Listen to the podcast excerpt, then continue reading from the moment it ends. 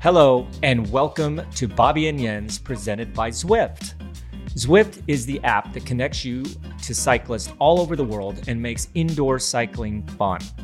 There are structured workouts, training plans that are really easy to follow, online group rides, and why not try a few races? You can even organize a meetup with a bunch of friends. You might just have to make your own coffee at the end. With Zwift, you can even listen to this podcast while you ride around the Champs Elysees. All you need is a bike, trainer, and the Zwift app.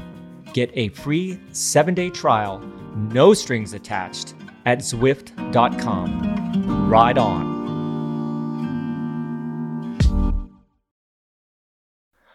Well, Jens, here we are again. Um, I have to admit, I am in Croatia. I was never in Croatia when I was a pro. We never had any races over here, but uh, I'm working on a project that will be out later this summer. Um, can't really give you too many details right now, but um, I will when the time comes. I'm on the same continent as you. This is a first for us since we started the Bobby and Jens podcast. It is a first one, yes. And we haven't been on the same continent quite for a while, you know, because of the COVID 19 and all that, travel restrictions. But hey, I just came back from working for Eurosport and commentating on Giro Italia. We covered every single stage live and direct, like the entire stage. So we had some long days, some interesting days. And let me tell you, it was a fascinating race. So normally we have a guest on and but I I kind of want you to be our guest. I want I want to pick your brain on what you saw. Um, obviously, you were there every single day from start to finish. I was paying attention to it as much as I could. Uh, with the time change and and work that made it a little bit uh, difficult from time to time. But yeah, man, I mean, this was an interesting Giro. Um, I have to say, I wasn't totally stoked on on it at the beginning, but it became very interesting, just like every grand tour. You know, there were new protagonists, there were people that we thought were going to do good that, you know, either didn't do well or crashed out. But um, yeah, give us a little bit of the inside scoop. I mean, obviously, Bernal was amazing, Ineos Grenadiers was amazing. But um, give me a little bit of the inside scoop. I mean, we had we had a bunch of different stage winners, but we had nine teams that didn't win a stage. Give us give us some 411 on on on what you saw and what what you heard during the Giro. Well, first things first. It is actually easy to see why Egan Bernal won the Giro. Because if you look at all his placings throughout the Giro, his worst ever place was the 40th place on the opening time trial. And every other stage he finished between winning twice and place 40. He went never further down than finish 40th on a stage. So that uh, I believe it's a very good example of consistency, of focus, and of his team protecting him from from any possible trouble. And in the last week, he really had to rely on his team to make it happen but he saved it. And even the last time trial, he finished um, somewhere in the 20th. So he was always there, always reliable, and always consistent. Quite a champion. You, you're you're right about that. I mean, sorry to cut you off, but um, Egan Bernal did not win the Giro by himself. I mean, he got to draft behind Filippo Ganna for most of that race. That must be like you know, he, Ganna is such a massive dude and Bernal is is quite small, but it must have been like drafting a Mack truck for that three weeks. But the teamwork that they had, the the planning that they had, the organization, and like you said, keeping him in the front and out of the trouble. That that's that's the way that you win Grand Tours. And I, I've kind of lost count of how many the Sky and now Ineos Grenadiers team has won. But uh, you're absolutely right. It went to the most deserved rider. He did have to lean on his teammates, and uh, we'll get to that a little bit later. But but first, let's let's talk about the surprises. You know, the surprise stage wins, the surprise surprise uh, um, overall leaders in that first week, because that first week to me was unpredictable. Like a lot of breakaways made it to the finish line. We had guys taking the jersey that we, you know, weren't very comfortable or familiar with, I guess, and now they're household names. Um, you know, with Ganna, you know, you knew he was going to win the prologue that was um, he smashed that thing. And then uh, Tim Merlier in the second stage, Ganna keeping the jersey. But then your favorite, one of your favorite guys, one of the hashtag Shut Up Legs award winners, Taco van der Hoorn. Tell us a little bit about that win and and what you took from from that stage. You really gotta show or give him some respect for that because at around 20 kilometers to go, he already was at a minute or less. It went down to 40 seconds and he just kept trucking on and he somehow hold him off. They were maybe looking back there, oh no, you chase first, no, you chase. Um, then the peloton was uh, uh, going uh, fast or fast and faster behind them, and he were just holding them off with, um, let me see, four seconds, and the sprinters were already just behind him on his wheel. Davide Cimolai finished second on that stage. Peter Sagan third on the stage. Viviani four on that stage. Absolutely incredible how like courageous he did. He rode and he just never looked back. He said, "Okay, I just give it a go. When I can see their wheels yeah. showing up next to me, then I know they caught me. Until then, I just go." He only looked back, like I believe, right at the finishing straight, and the the moment or the view of just pure joy, happiness, and disbelief on his face. He couldn't believe that he actually pulled it off, riding in front of a peloton like for 20 or 20 plus kilometers with a minute or less, and they still didn't manage to catch him. We haven't seen that for a long time. That was a super good ride of him. Yeah. Um, and and then just looking in the weather that these guys had throughout the whole Giro, but especially that first week, I mean, man, that that was tough. And that brings me to Joe Dombrowski, UAE Emirates. You know what what a stage win he had, but man, tell us about the roller coaster of emotions he must have had from winning stage four and then crashing out right there near the finish in stage five. I mean, this sport is so brutal. It just goes from one extreme to another and it can just turn on a dime. But this this isn't supposed to happen to Joe Dombrowski. He was supposed to, you know, win another stage or even fight for the the pink jersey. But what what what was your opinion there? Again, it was a breakaway where you thought, oh, I don't know if it lasts. I don't know if they got enough of a gap. I don't know if they're going to make it. And they pulled it off. This Giro, I believe, 11 times the break made it. And that's uh, a record number. That 11 times the breakaway succeeds over the chasing peloton. That haven't uh, we haven't seen that for many many years, and the win of Dombrowski was just another example. He was smart, but also he was pretty strong that day. It was kind of like the comeback to the Joe Dombrowski as we know it and as we hope for him to develop.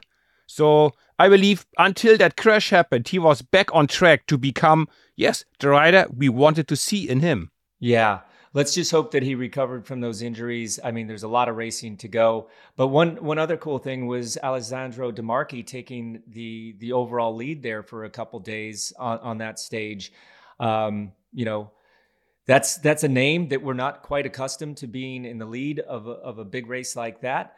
But uh, yeah, after that, things kind of switched over to the sprinters. The sprinters, you know, we had Caleb Ewan um, winning on on stage five and De Marchi keeping the jersey. But that next day, stage six, Gino Mader winning the stage and Attila Valter from Groupama FDJ taking the jersey. I'm like, what am I watching right now? I barely know these names and they're at the pinnacle of the Grand Tour world. Well, Gino Mader, the Swiss rider from Bahrain Victorious, he has been active and in breakaways in this Giro, but also in other races. I watched him before he's he's quite a good rider. Not the world class climber, not the world class sprinter or time trialer, but he's just he just wants to win. So he goes out and tries to get any possible breakaway or any chance uh, to win. Attila Valter, relatively young rider from Hungary, the first rider from Hungary to wear the pink jersey, and he was hanging on to it for three days until, of course, Egan Bernal, who else, could take it off him. But he, he put on a pretty strong ride and he was hanging on to a top five, to a top 10 position for a very long time. So I believe he still has time to develop. He's going to be a pretty good rider, I believe, uh, in the next years. Yeah, and then Caleb came back and won stage seven. But I think we need to talk about the victor of stage eight. And when I say victor, I mean Victor Lafay. Cofidis has been around a long time. I started my my uh, the first year that Cofidis was around. I was a member of that team. They haven't been super successful in Grand Tours. Uh, they don't win tons of races, and I think that you mentioned on one of our former podcasts that this was Cofidis's first win in the Giro since 2001. I believe. Um, eh, hang on, maybe a little later still it had been a long time. And then, yeah, stage nine, you know, Bernal stomped on it, took the stage in the jersey, and all of a sudden things seem normal. Sagan won stage 10, but then again, stage 11, another Swiss rider, Mauro Schmid from Qhubeka Assos, you know, that that caught me off guard. I didn't see that coming. Well, it was a tough first week. Um, and Egan Bernal kind of like won that first uh, uh, um, hilltop finish, or at least he gained more time on a first hilltop finish with Gino Mader. Um, and then he won that stage. There were quite some huge gaps already in the overall classification. So Bernal and his team, they, they could allow breakaways to go out a little longer. The sprinter teams did hesitate to chase, and um, since we had quite massive time gaps already after the first week of racing, they could let the breaker go, breakaway go. And that's how they survived. But yeah, pretty good move. And uh, the stage one by um, Mauro Schmid, I mean, you know, he, he had some good, strong guys uh, with him. He actually did beat in the end or dropped him. So yeah, he did a pretty good, um, pretty good win. And the next day, another French team AG2R gets a win. With Andrea, you're going to have to help me with this pronunciation because you're, you know, Mr. Fancy commentator. Andrea Vendrame? Vendrame. Vendrame, yeah. Andrea yep. Vendrame. Vendrame. Yep. So, you know, two two French teams winning winning stages in the Giro. I mean, all the time Bernal is looking super comfortable, if not dominant in in the pink jersey. And then stage 13, Giacomo Nizzolo again from Qhubeka Assos, wins a stage. I mean, wow, two stage wins in in three days. That that team must have been pumping. And my favorite name to pronounce well, and the winner of the oh sorry. And interesting fact about Giacomo Nizzolo, he won the sprints competition in the Giro Italia in in two years ago without a stage win. He happened to be 11 times second on a stage until he finally won one. And it was his only reaction when he said, How do you feel? He said, Finally. It almost felt like the whole peloton was happy and relieved for him. Even the other sprinters came, Giacomo, finally, you got it. Awesome. Good for you. He was absolutely blown away. He was so happy and relieved that after 11 times second on a stage, he finally took it. And um, even the other sprinters seemed to be happy that he deserved one of them.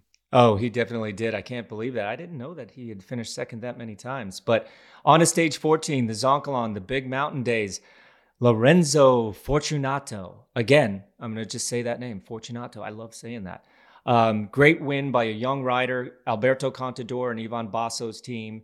Um, you know, hey, this could be, this was another surprise for me, but it could just be the start of another great career from a guy that we know very, very little of. And, you know, not to keep hogging these stage wins, I mean, it made it three stage wins in five days. Victor Campenaerts. I, I really liked his stage win. And obviously, that smile on his face and his victory salute was very special to that Qhubeka Assos team. Yes, they. Uh, I believe if they have time, maybe not in a sprint, but if they have time, they all do this special salute where they show their hand with all fingers um, open, which is also printed on their jerseys. You know, the, the hand to reach out to give help. Um, that is indeed um, really nicely done by um, the stage winner of uh, which stage was it again? Uh, stage 15, Victor Campenaerts.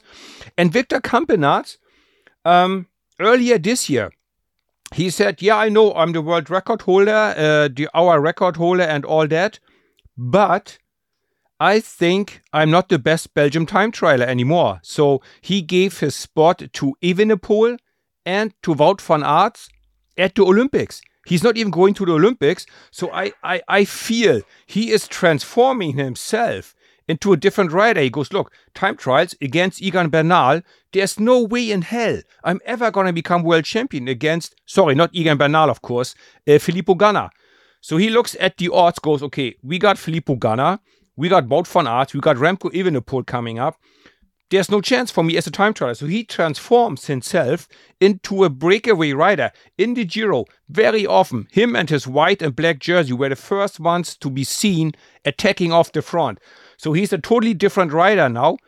Less of a time trialer, just much more of a breakaway rider. And once he is out there, he's so strong. You know, he got this super aerodynamic position on his road bike. And he works for two people if he's in a break. Every breakaway is happy to have him in there. They just need to drop him somehow in the end if they want to win. But that one was his third or fifth, tr- third, fourth, or fifth try already, and he pulled it off. Absolutely deserved it. And there were some strong riders. Um, and let me quickly come back to the win of uh, Lorenzo Fortunato. He he just didn't win any stage. He won on the Monte Zoncolan one of the most mythic, most important, famous climbs.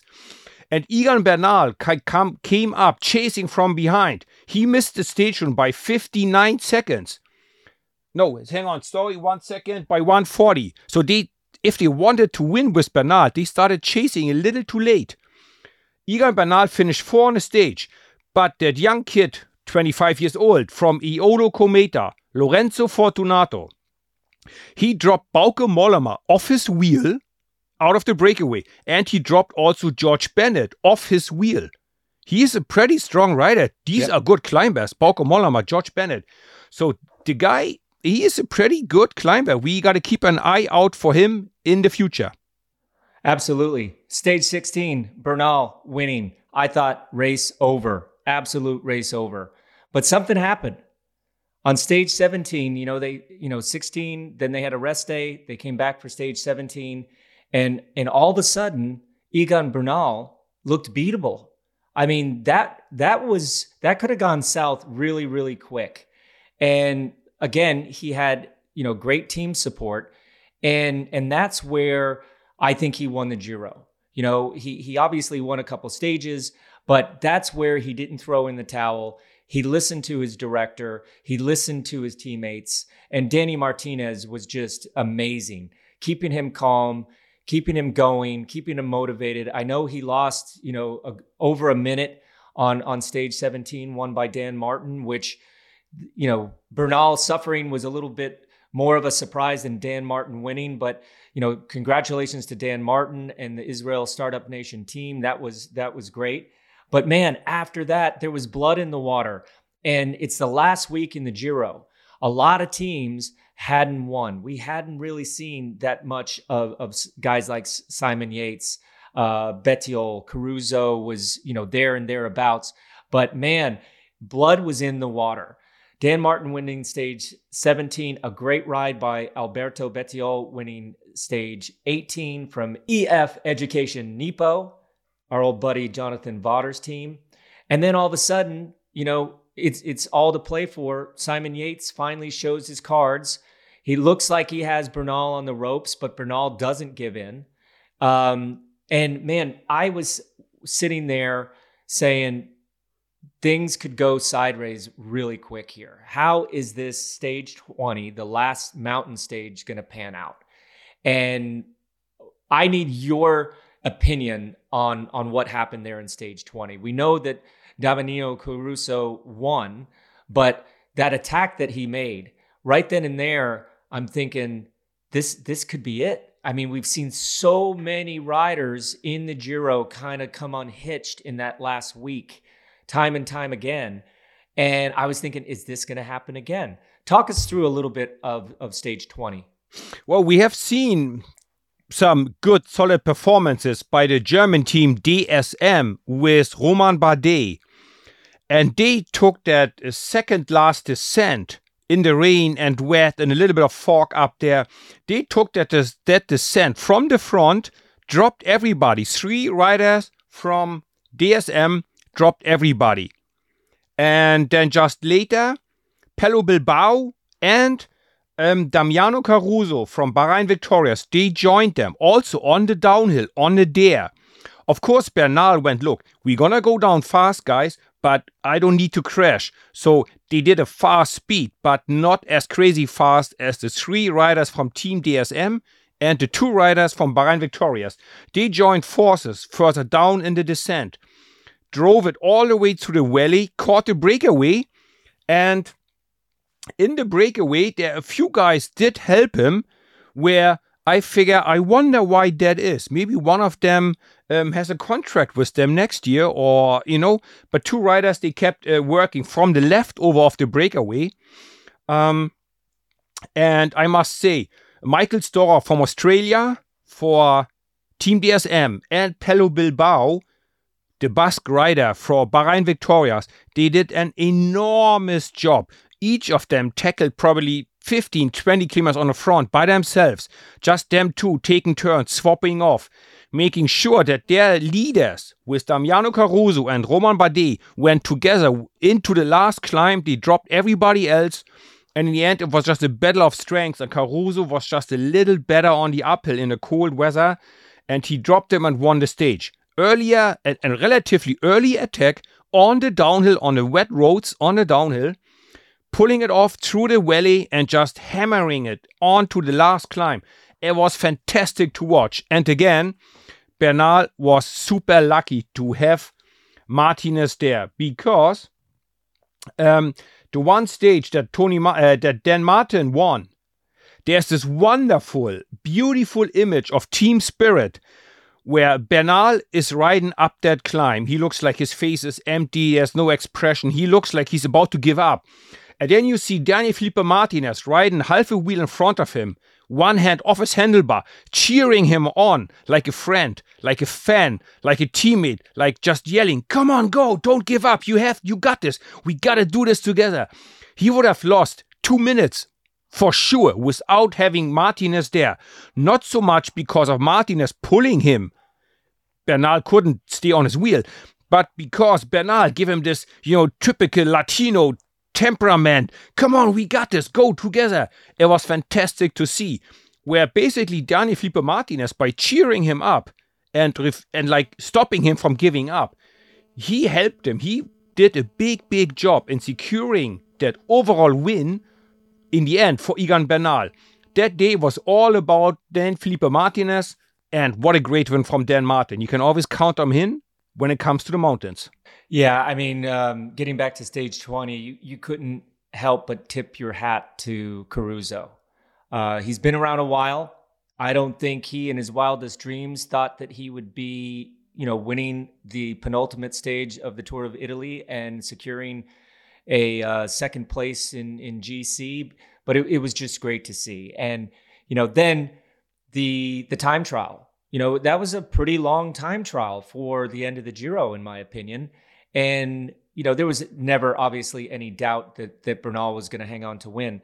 But um, there was a little drama there, you know, with, with Ganna, who we thought would just walk away with it. Um, he had a, a bike change, which was uh, prof- so professionally executed by his support staff that he lost minimal time. But then again, here comes Rémi Cavagna you know, smoking it into the final couple hundred meters, and you think maybe he's got a chance. I'm sure that old Ganna on the hot seat was getting a little uncomfortable, and then he misses that turn. And talking as a person that's crashed in two time trials in his life, and both of them were in the Tour de France, and both of them took out, uh, took me out and put me in the hospital. I, I just had to feel for the guy because you know I've had Rémi Cavagna as my hashtag shut up legs rider of the week a couple times. I really like him. I was like, share the wealth a little bit. And, um, but no, it wasn't meant to be. Both of the best time trialists at the end of the Giro d'Italia had some mishaps and the chips fell where they may. And, um, you know, Ganna wound up winning again. But uh, w- what a great race. There was so many little storylines there. Uh, but yeah, you hit on it already. Danny Martinez has to be the the MVP. Um, uh, was was another guy that really put his head up as you know. Not only can I work for my team, but I can also win a stage. But um, yeah, Caruso, Bernal. I mean, it it was just a, a great race. Um, and talking about great races, there was a lot of teams. There was nine teams that didn't win stages. And the smaller teams, you kind of expect that. But Trek Segafredo, Movistar, DSM, you know, not winning a stage, okay, you know, you win some, you lose some. But when was the last time in a grand tour, especially recently, that we haven't seen Deceuninck Quickstep, Astana, or Jumbo, Jumbo Visma win a stage? That, man, that that's that was a surprise, but coming up to the Tour de France, those teams have to be feeling the pressure. Yes, absolutely. For Deceuninck Quickstep, it is, yeah. I mean, they, they were uh, at least twice second in one of the mountain stages on the last week with Joao Almeida, who came really back into some strong form after he was forced in the middle of the Giro to wait for Remco Evenepoel because by then Remco Evenepoel was still the designated leader of the team. And then he be- he came back into some strong form. The team worked for him. He finished twice second on a mountain, uh, on a mountaintop. But yeah, Jumbo Visma no stage win. They had also three three riders not finishing the race, so they yeah had to pay the price there. But um, yeah, they finished 9, 11, and 12. But yes, not a podium and not a stage win. Okay. You, one of the things, the names that you mentioned there, I, I wanted to touch on Remco Evenepoel. You know, we love Remco. He is an amazing rider. This was an opportunity for him, but he had a very bad injury last year, you know, crashing and breaking his pelvis in, in Giro de Lombardia. I really have to question with no racing, limited training, that injury, why his team management gave him that sole leadership for his for, for the Giro d'Italia. I think that was unneeded pressure. Um, it obviously with Joao Almeida caused it looked like a little bit of a little bit of tension, um, but I was really surprised to see them a have such high GC ac- expectations for Remco.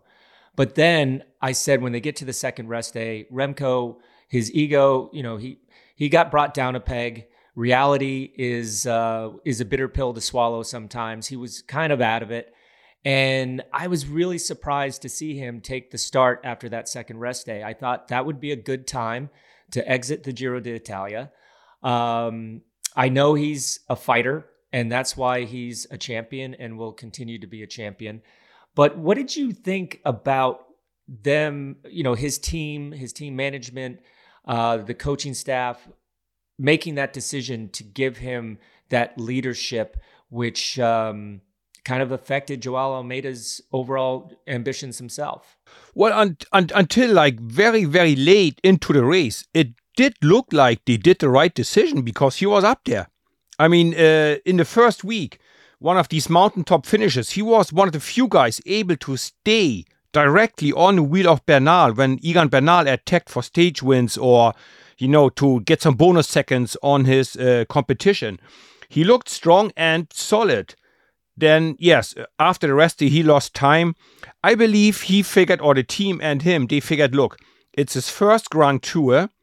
Keep him in the race so he finishes the Grand Tour. His body gets used to the workload. Um, and I also feel it, it was a quite an interesting or important mental lesson for him. He, even though you are the super champion and the super talent, not everything is just a stroll in the park. Not everything, every day you can win. Sometimes you just gotta suffer to stay in the race. So I believe he did learn a few really important lessons for the future. Um, but you are right, Bobby. They could have taken him out of the Giro after the second race. They go, look, just recover a little. It was long enough. Um, but yeah, to put him as a in the leader position, he hasn't raced since he crashed out in last year's Tour of uh, Lombardia with a broken pelvis. He comes back with zero days of racing into the race as one of the leaders. It's like, wow, that's that's quite a brave move. It's nearly summer, and if you're looking for some help getting back into shape, don't worry, Outside Plus has you covered.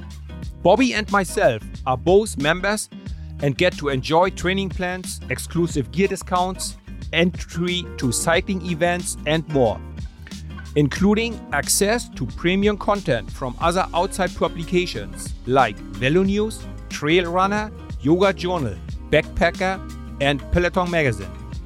All in all, it's $350 worth of value for just $99. But if you enter our special coupon code, Bobby Jens 25 at checkout, you will get another 25% off.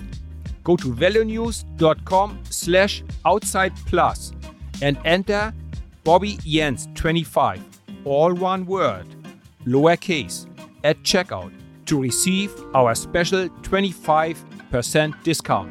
And now back to our chat about the Giro.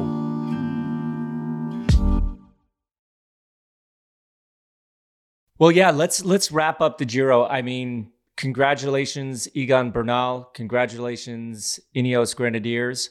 But now that that race is over, and this is cycling, right? You win the biggest race. On that Sunday, you're a rock star. And the next day, that's almost forgotten about, and it's on to the next one. Yes, the Dauphiné Libéré is going on right now, but let's skip that a little bit and and talk about the Tour de France. Will we see any of the riders that were the protagonists in the Giro going for the GC spots, the top podium spots in in the Tour de France this year. I was a little bit worried that they would put Egan Bernal in in the Tour de France. I think that would be a mistake, and I've heard since uh, the last couple days that they aren't going to do that. But you know, there was some guys that were starting to light it up in that last week. I mean, Dan Martin, Simon Yates. Um, will we see some of these guys, these stage winners, and these protagonists in the race? going to the Tour de France and and having some GC expectations? Is it possible to do the Tour of Italy and then recover in time for the Tour de France? Yes, you can do both of them, but I strongly believe in modern cycling these days it is impossible to be on a podium in both of them we will never ever see the double of Giro and Tour de France again. It's just the time gap is too long to keep it going, to keep the shape at the highest level, but the gap is yet too little to rebuild, to have a break and rebuild. So I don't see anybody like winning the Giro and winning the Tour. Yes, of course, I'm sure we will see Dan Martin, in the tour. He might win another mountain stage, but I don't see a podium for him. We might see Simon Yates, you know, to help um, other teammates from Team Bike Exchange to perform well. Um, Filippo Ganna is gonna be there, Caruso maybe, but again, in, in a helper role, I believe. So I don't see anybody that was up here in the GC to actually um, be in the Tour de France contending for a podium. Well, okay, he didn't contend for a podium, but he did win the points classification. Will we see Peter Sagan in the Tour de France?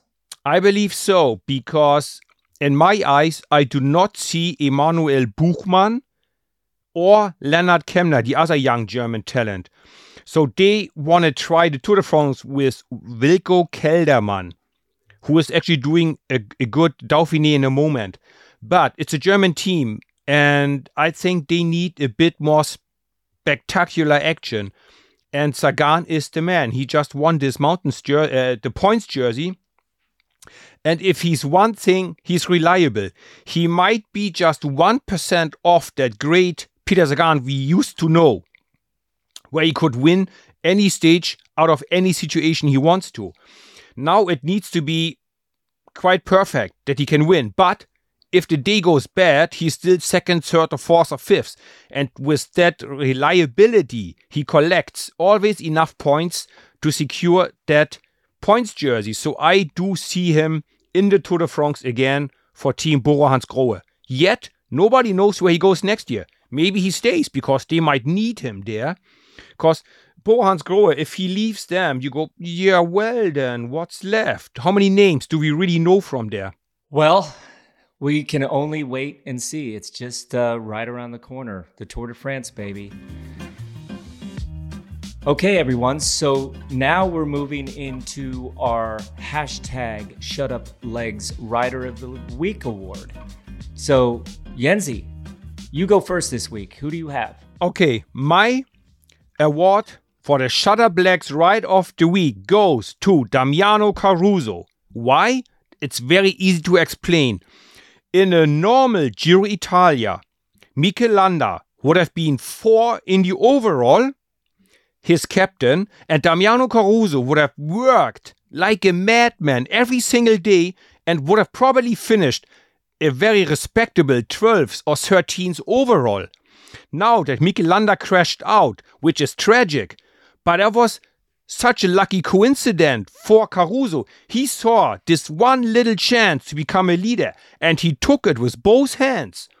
He not only won a stage, he finished second in the overall. He was one of the strongest riders in the last week. He was one of the only ones able to challenge Egan Bernal for the overall win.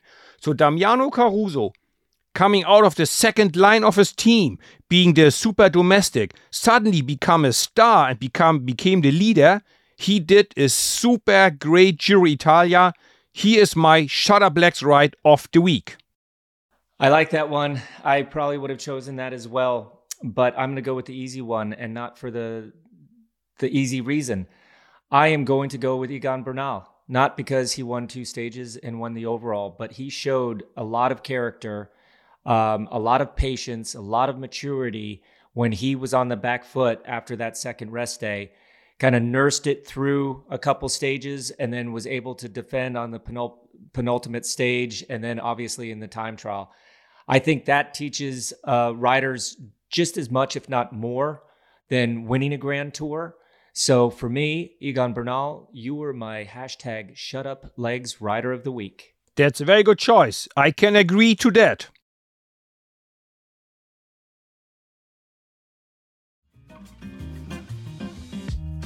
Well, that's our time for this week. Thanks for listening, and please give us a five star review and share us with your friends. The show was a VeloNews production in association with Shocked Giraffe.